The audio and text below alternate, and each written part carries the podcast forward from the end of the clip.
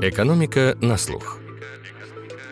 Проект Российской экономической школы при поддержке благотворительного фонда «Сафмар».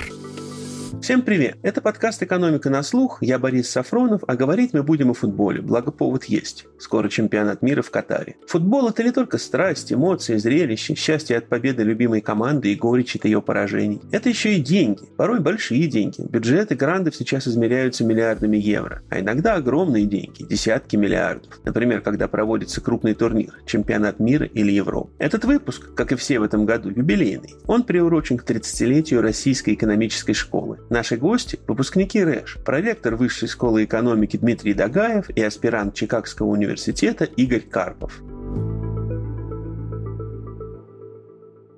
Дмитрий Игорь, здравствуйте. Здравствуйте. Добрый вечер. Начнем с того, чем экономистам интересен футбол. Что они в нем исследуют? Или, может, там идеальные данные, все хорошо задокументировано и можно все посчитать? Игорь. В спорте мы изучаем очень-очень даже многое и, возможно, задать тысячу разных вопросов. К сожалению, данные у нас э, далеко не идеальные, а те, которые идеальные, обычно дорого стоят, по крайней мере, бесплатно их получить непросто. Но вопросов действительно может быть много. Могут быть вопросы на каком-нибудь э, очень-очень микроуровне, например. Как связан наличие личного фитнес-тренера с тем, с продолжительностью карьеры игрока. Например, можно задавать очень сильно глобальные макровопросы, как э, развитие страны влияет на развитие футбольной отрасли. Можно уходить в область финансов и смотреть, какие футбольные клубы самые прибыльные, у которых самая успешная бизнес-стратегия. Например, в Германии очень активно в последнее время идут споры, потому что там есть правило, что никто не может владеть больше, чем 50% плюс один акции клуба, но некоторые все-таки выбиваются из этого правила. И поэтому интересно, насколько дальнейшая успешность клуба может быть связана с тем, попадают ли они по это правило или нет. Так что вопросов действительно может быть много. Давайте начнем с макро. Аналитики инвестбанков любят перед крупным турниром выпускать обзоры о том, как он повлияет на экономику страны-организатора, ее фондовый индекс, чьи акции покупать. Дмитрий, а как крупные турниры влияют на экономику? Давайте договоримся, что мы сейчас обсуждаем. Влияние проведения чемпионата мира на экономику – это не то же самое, что влияние проведения чемпионата мира на страну в целом. Потому что есть работа работы, которые показывают, что помимо материальных благ, чемпионат мира по футболу может улучшать настроение населения, помогать переизбраться лидеру и решать какие-то другие вопросы. Если мы все-таки концентрируемся на экономике, то чемпионат мира в России 2018 года по оценкам Оргкомитета чемпионата мира в России позволил увеличить ВВП страны примерно на 1% в год. И это, с одной стороны, цифра достаточно заметная, с другой стороны, нужно понимать, что в абсолютных значениях этот прирост, во-первых, не такой большой, во-вторых, очень неравномерный по регионам. Чемпионат мира у нас проводился далеко не во всех регионах, и если отдельные регионы, Калининградская область, Мордовия, получили очень заметный прирост регионального продукта на уровне 15-20%, и вот это действительно заметный результат, то в среднем, если мы усредним это по регионам проведения, этот прирост составил порядка 6-7%. Тоже заметная история. А те регионы, в которых не было стадионов, те регионы, в которые не приезжали туристы, эти регионы не получили этого положительного эффекта. Поэтому история неоднородная. А отбиваются ли расходы на проведение таких турниров? Эффект понятен, но есть же еще затраты. На подготовку и проведение чемпионата в России были потрачены сотни миллиардов рублей, почти триллион.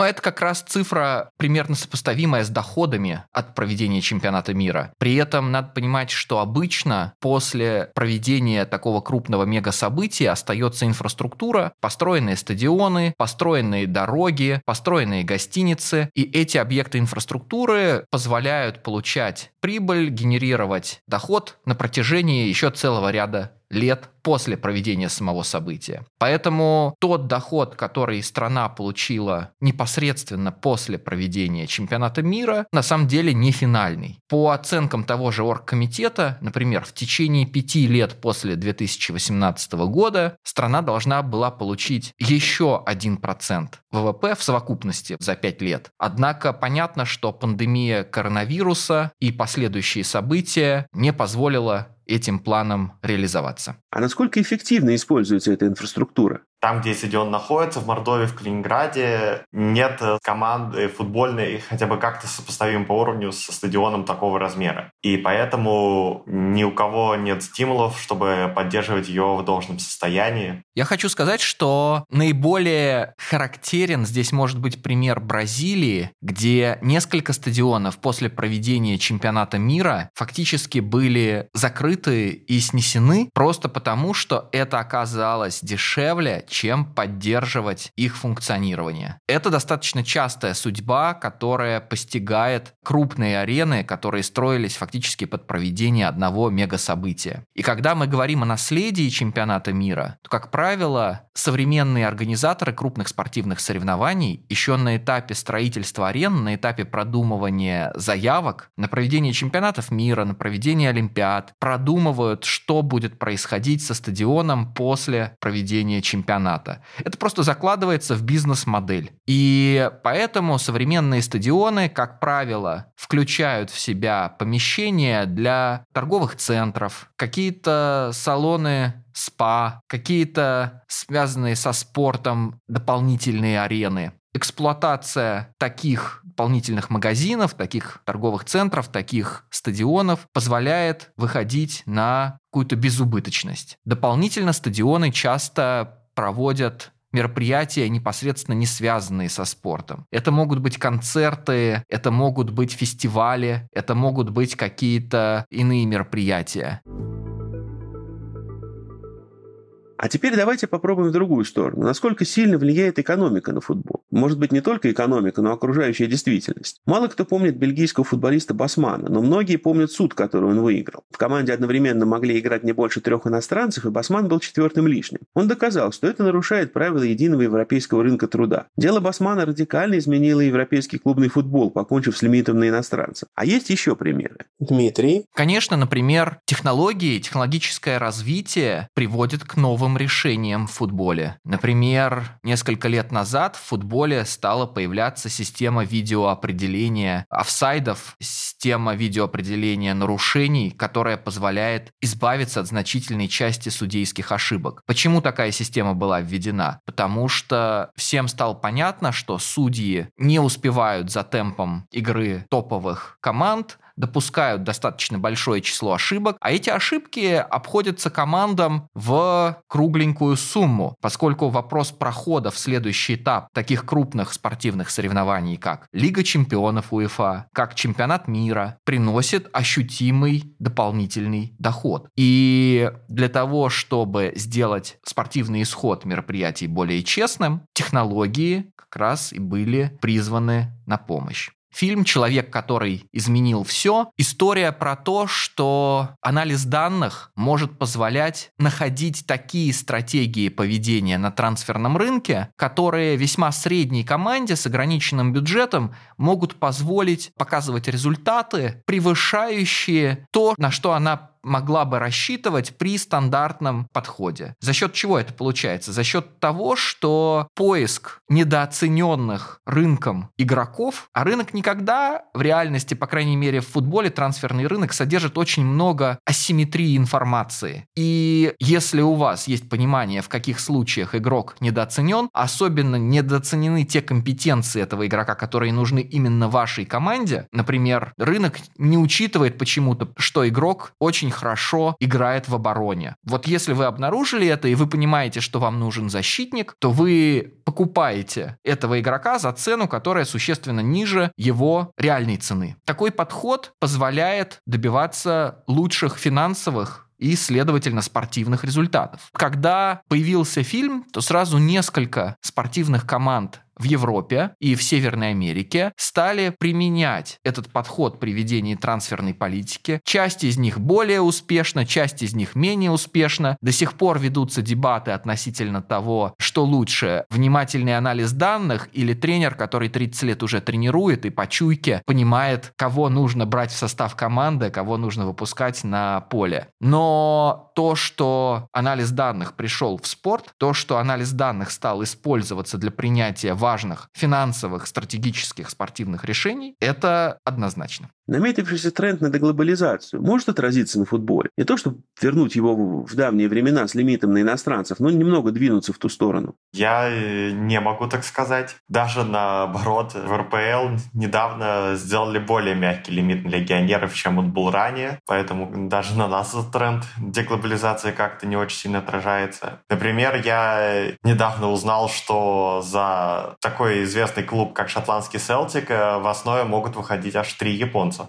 Связано ли экономическое развитие страны с силой ее чемпионата, успехами ее сборной? Можно ли с экономической точки зрения объяснить, почему у Англии с ее суперчемпионатом и суперзвездной Голландии с относительно слабым лишь по одному трофею? Или что испанцы с их Реалом и Барселоной после 1964 года ничего не выигрывали, а потом вдруг выдали суперсерию, чемпионат Европы, мира и снова Европы? Лучшие экономические показатели страны позволяют обеспечивать лучший тренировочный процесс, позволяют открывать больше детских спортивных школ, позволяют нанимать большее количество тренеров, позволяют платить им большую зарплату, позволяют поддерживать необходимый уровень медицинского сопровождения. Поэтому, конечно, более экономически развитые страны в среднем являются более успешными в футболе, как и в более-менее любой другой активности. Там, где нету четкой специализации, а футбол это такая игра, которая проникла более-менее в каждую страну, и поэтому мы не можем сказать, что та или иная страна специализируется или наоборот исключила футбол из своих приоритетов. В мужском футболе участвуют все страны мира. Поэтому для этого вида спорта, оказывается, экономическое развитие способствует лучшим результатам. Если мы посмотрим, например, на женский футбол или на детский футбол, то здесь ситуация сложнее. Например, в женском футболе есть сравнительно успешные команды из экономически неразвитых стран. Например, женская сборная из Северной Кореи показывает на удивление хорошие результаты для команды из страны, имеющей соответствующий уровень уровень экономического развития. Но это как раз связано с тем, что в ситуации меньшей конкуренции существенно проще собрать 11 человек, натренировать их и отправить представлять свою национальную сборную. Поэтому эта закономерность не всегда работает. Но, тем не менее, например, скандинавские команды,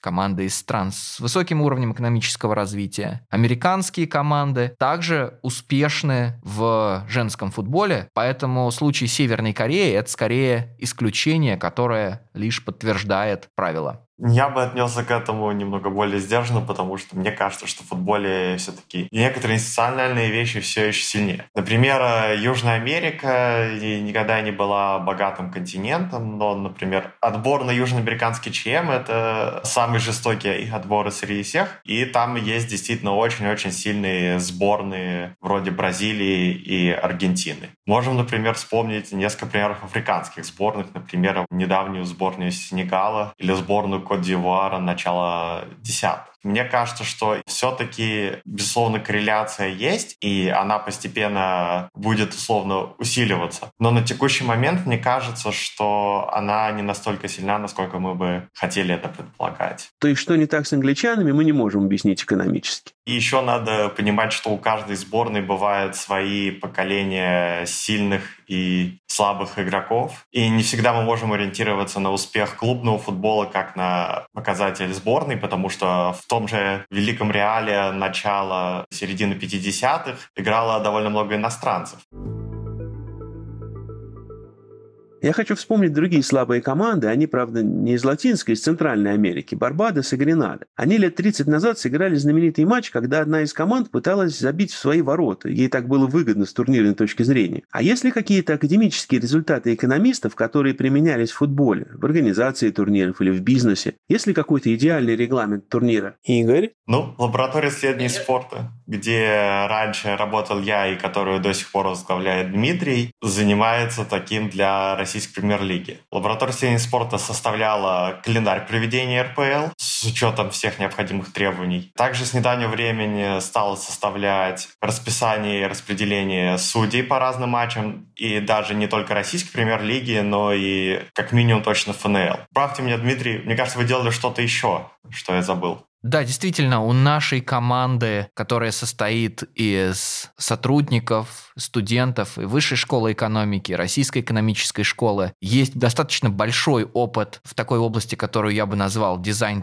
турниров. Мы начали, наверное, еще когда не были лабораторией, когда нам удалось поменять правила отбора в квалификации в Еврокубке, потому что действовавшие правила допускали возможность умышленных поражений в национальных чемпионатах. И вот после этого оказалось, что есть реальная возможность исследователям, которые сильны в понимании сложных структур оказывать фактически консалтинговую помощь, консалтинговые услуги для организаторов крупных турниров на национальном и на международном уровне. И оказалось, что организаторы в целом заинтересованы в том, чтобы выстраивать свои соревнования правильным образом, где под словом правильным каждый организатор имеет в виду что-то свое. Кому-то важно правильно сделать жеребьевку, кому-то важно сделать так, чтобы в Екатеринбурге не пришлось играть в декабре. Кому-то важно сделать так, чтобы максимизировать суммарный доход от проведения всех матчей турнира. И в зависимости от целевой функции можно попробовать оптимизировать формат соревнования. И в литературе, как правило, Этой областью занимаются как специалисты по экономической теории, так и специалисты по исследованию операций. Есть достаточно большой пласт работ, посвященный оптимизации спортивных соревнований с точки зрения конкурентного баланса, с точки зрения максимизации доходов, с точки зрения совместимости со стимулами участников турнира, с точки зрения честности и справедливости ожидаемых результатов турнира. То есть на самом деле, да, это большая академическая область, и сейчас практики все больше интересуются тем, как проводить соревнования правильно. Раньше в каждом матче разыгрывались два очка очка. Два победителю или по одному каждому, если ничья. Сейчас другая система. Победителю три очка, если ничья, то по одному. С одной стороны, логично, стимулируется игра на победу. С другой, как-то несправедливо. Плюс в двух круговых турнирах у команд вроде бы есть стимул обменяться победами. Тогда каждый получит по три очка, а не по два. С точки зрения экономистов, что лучше? Долго играющие все-таки, мне кажется, эмпирика подтвердила, что система трех очков лучше.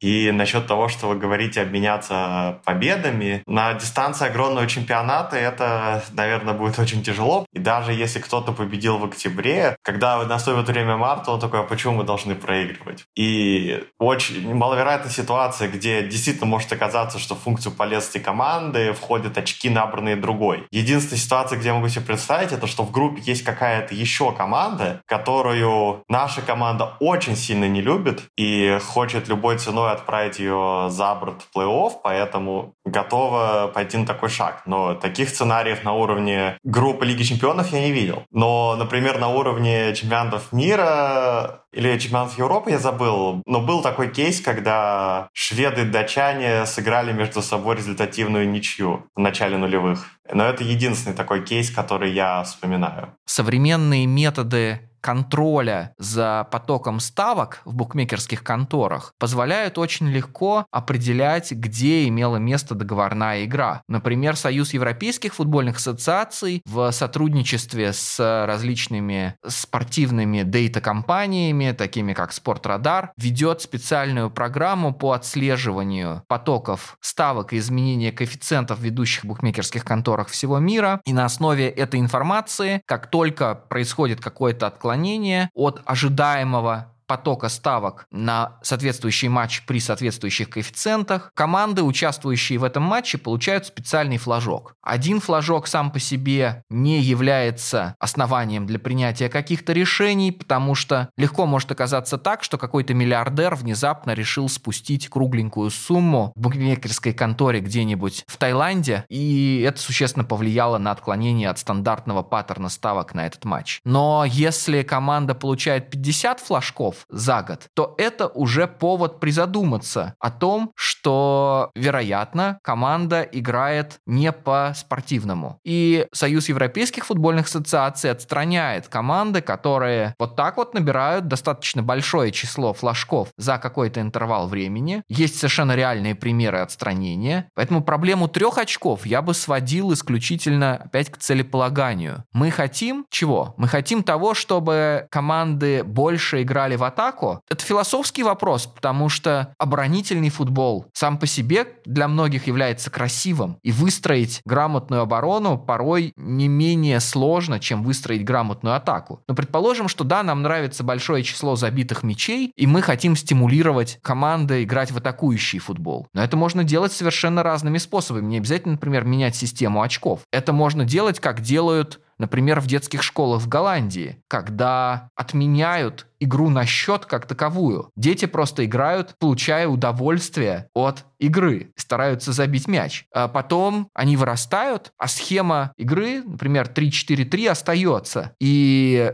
в чемпионате Голландии многие команды до сих пор играют в остроатакующий футбол. Поэтому три очка – один из возможных способов стимулировать игру в нападение. Да, видимо, количество забитых голов в среднем за матч увеличилось по сравнению с тем, которое было до реформы. На мой взгляд, сейчас футбол стоит перед совершенно другими вызовами, и это не вопрос числа назначаемых очков за победу.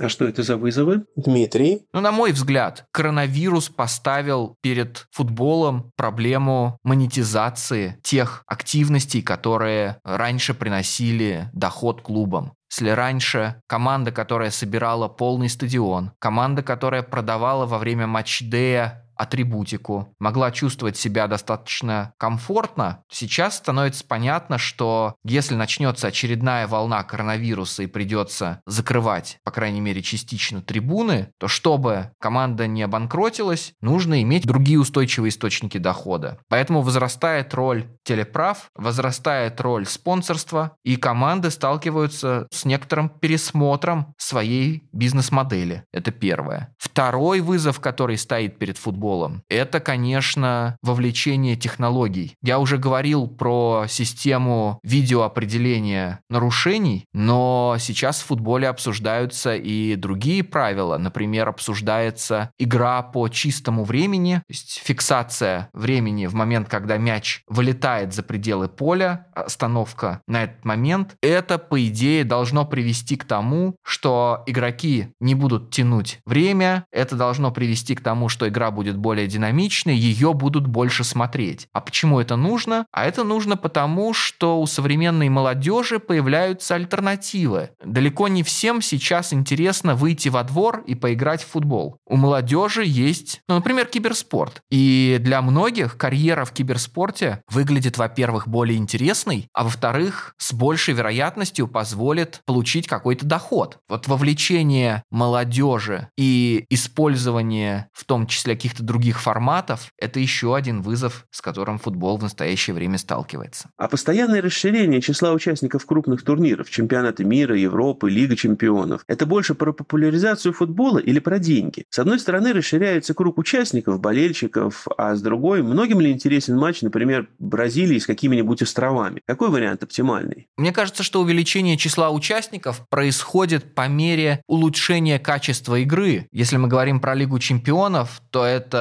появление конкурентоспособных команд в Европе. Если мы говорим про чемпионат мира, то это появление новых интересных сборных и средний рост уровня игры. Поскольку футбол развивается семимильными шагами, кстати, темпы роста футбольной индустрии в среднем существенно опережают темпы роста мировой экономики. По мере прихода новых инвесторов, по мере появления новых сильных команд, естественно, организаторы готовы вовлекать в свои соревнования большее число команд. Но тут возникает другой вопрос, что некоторые команды при этом могут захотеть отделиться, и мы видим это в том же самом европейском футболе, когда ведущие клубы постоянно ведут переговоры о том, чтобы образовать какой-то другой турнир, суперлигу, что-то еще. Их желание понятно, им менее интересно решать задачу по подтягиванию среднего уровня игры в целом. Им хочется зарабатывать больше, а зарабатывать больше они могут, играя друг с другом. И вот это уже политэкономическая задачка. Как настроить механизм принятия решения, как распределить путевки в турнир таким образом, чтобы это решение поддержала большая часть участников турнира. Как раз хотел спросить, почему все-таки этот проект так и не складывается? Было уже несколько подходов к снаряду, но все остается по-старому. С точки зрения экономистов, как вам эта идея? Что она даст этим клубам и остальным? И почему она никак не реализуется? На самом деле, мы можем заметить, что уже что-то новое намечается, хотя бы потому, что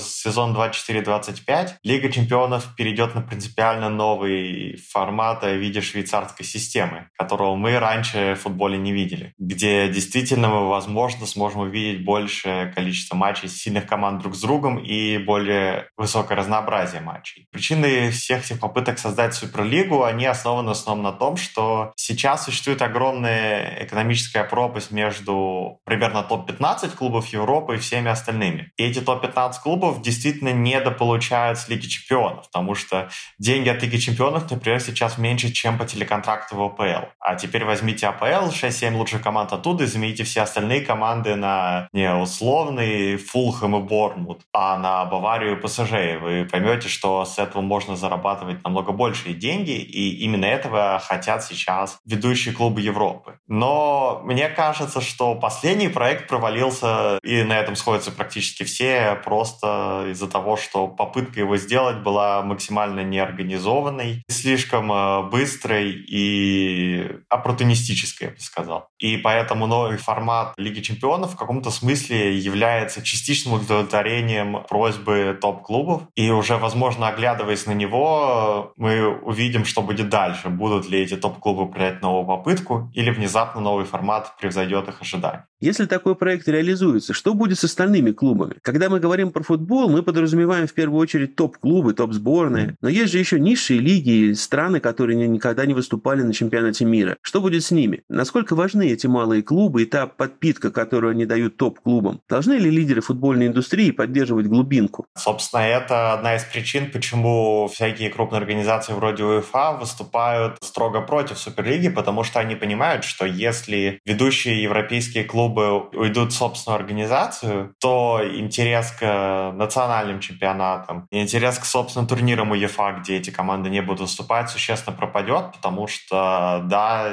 из-за этого огромного разрыва во многом экономический успех современного футбола держится на ведущих клубах, и мы не можем этого не признавать. Поэтому, с одной стороны, мы должны выстраивать систему, где у нас будет разнообразие участников, и мы можем позволить командам из Шотландии, Чехии, и, и прочих чемпионатов, не входящих, порой даже некоторые чемпионаты даже могут не входить в двадцатку по рейтингу УЕФА, попадать в ведущие турниры через долгую систему отбора. Но в то же время мы должны понимать, что ведущие клубы от этой системы должны получать хотя бы сопоставимую сумму с тем, что они могут э, получить, если образуют коалицию. Тут уже начинается как раз некая кооперативная теория игр, где в данном случае УЕФА должны выступать как грамотные менеджеры, распределяя полученные доходы от турнира. Да, вот есть две модели. Одна условно американская, NBA или NHL, где одни и те же клубы клубы проводят свой чемпионат без вылета в низшую лигу. Она абсолютно успешна. И такая европейская, где каждый имеет свой шанс. Какая из них устойчивее? Дмитрий? Я хочу сказать, что в отличие от баскетбола и хоккея футбол глобален. Футбол можно играть в стране с любым климатом, футбол можно играть на снегу, футбол можно играть на песке, футбол можно играть на траве, футбол можно играть, поставив в качестве штанг два дерева, и это обеспечивает вовлечение огромного числа людей в футбол. Поэтому в отличие от ситуации в баскетболе и хоккее, где появляется одна ведущая лига, и другим лигам почти невозможно подобраться по уровню к этой лиге, то есть когда лига заняла один раз доминирующее положение и начинает получать доходы, несопоставимые по размеру, намного превышающие, чем доходы других лиг, это лишь поддерживает ее вот в этом своем доминирующем монопольном положении. Вот в футболе, на мой взгляд, такой истории можно ожидать с меньшей вероятностью. Почему? Потому что есть сразу несколько крупных чемпионатов, есть сразу несколько крупных регионов с большим числом сильных команд, которые, не попав вот в эту вот самую суперлигу, попробуют организовать что-то свое. И вот этот вот разрыв между условно второй суперлигой и первой суперлигой в случае футбола будет существенно меньшим, чем, например, в случае хоккея. Поэтому такие попытки отделиться, они еще сложны тем, что вы не понимаете точный состав участников и встречаете противодействие фактически не только со стороны тех, кто точно не войдет в эту самую Суперлигу, но еще и со стороны тех, кто то ли войдет, то ли не войдет, и они, не будучи уверенными в своем месте под солнцем, при наличии каких-то вылетов из этой Суперлиги, они, конечно, будут бояться санкций со стороны FIFA, санкций со стороны каких-то других конфедераций. Можно оказаться вылетевшим из крупных соревнований проводимых под эгидой FIFA,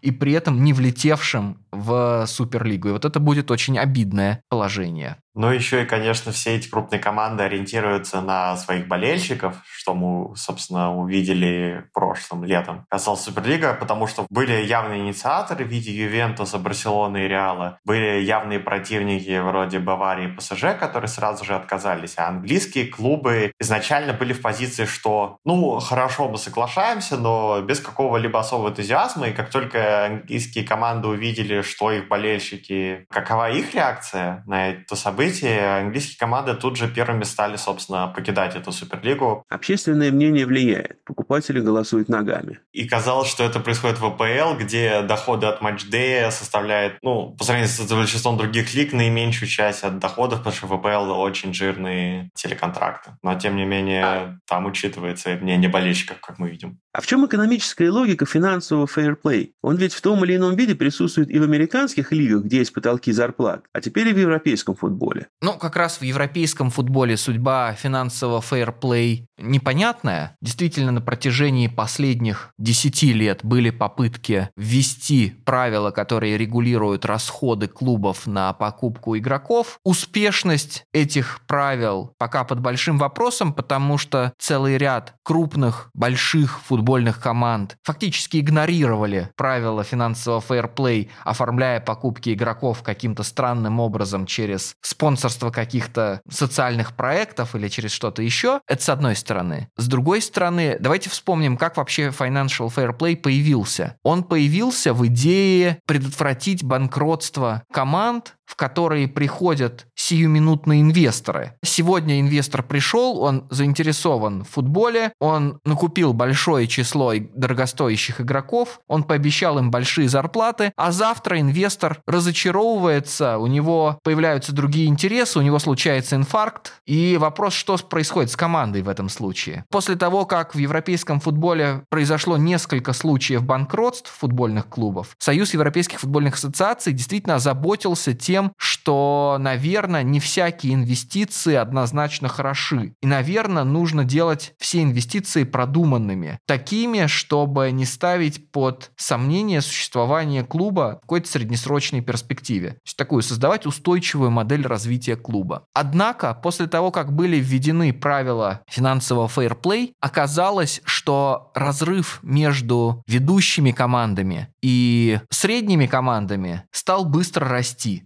За последние 10 лет разрыв между топами и другими командами существенно вырос. Попробуйте посчитать количество неожиданных результатов в крупных футбольных клубных турнирах, скажем, 15 лет назад и сейчас. 15 лет назад в финале Лиги Чемпионов могли сыграть Монако и Порто. Сейчас такой финал представить себе немыслимо. В итоге число недовольных этим финансовым фейерплей оказалось очень большим. И это в первую очередь клубы, которые потенциально могли претендовать на вхождение в группу элитных клубов, но были вынуждены ограничивать интерес внешних инвесторов, были вынуждены ограничивать искусственным образом приток инвестиций, и сейчас эти правила корректируются. У нас вот есть как раз сейчас буквально растущий прецедент, когда мы сможем узнать, все все-таки, если кто-то захочет, условно, вытащить свой клуб в элиту за счет мощных финансовых вложений, получится ли у него сделать. И я говорю сейчас про Ньюкасл, потому что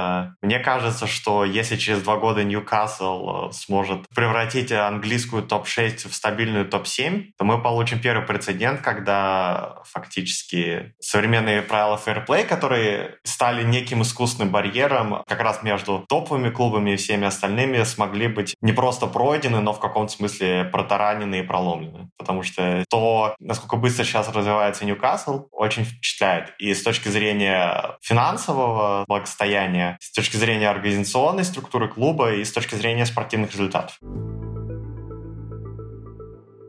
Вы уже упоминали Moneyball. Действительно, в спорте стали использовать большие данные. И тем не менее, постоянно совершаются просто поразительные сделки, когда за 100 и больше миллионов евро покупается футболист, который потом почти не играет. Почему так? Неужели это не было с самого начала очевидно? Получается, не все можно посчитать? Дмитрий? Мы живем в вероятностном мире. У нас многие события действительно имеют некоторое распределение вероятностей того, что они произойдут, и заранее мы не можем сказать, каким будет исход. Мы не можем можем предсказать, что игрок точно будет демонстрировать высокое качество игры просто потому, что у него может случиться травма, просто потому, что он поссорится с партнерами, просто потому, что тренер придумает такую игровую схему, при которой этот игрок в нее не будет вписываться. Или потому что в конце концов в команде родится свой талант. Есть множество причин. И поэтому точно сказать, что игрок, которого мы вложились, будет играть, нельзя. Но можно сказать, что с хорошей вероятностью он будет более успешен, чем более дешевые игроки.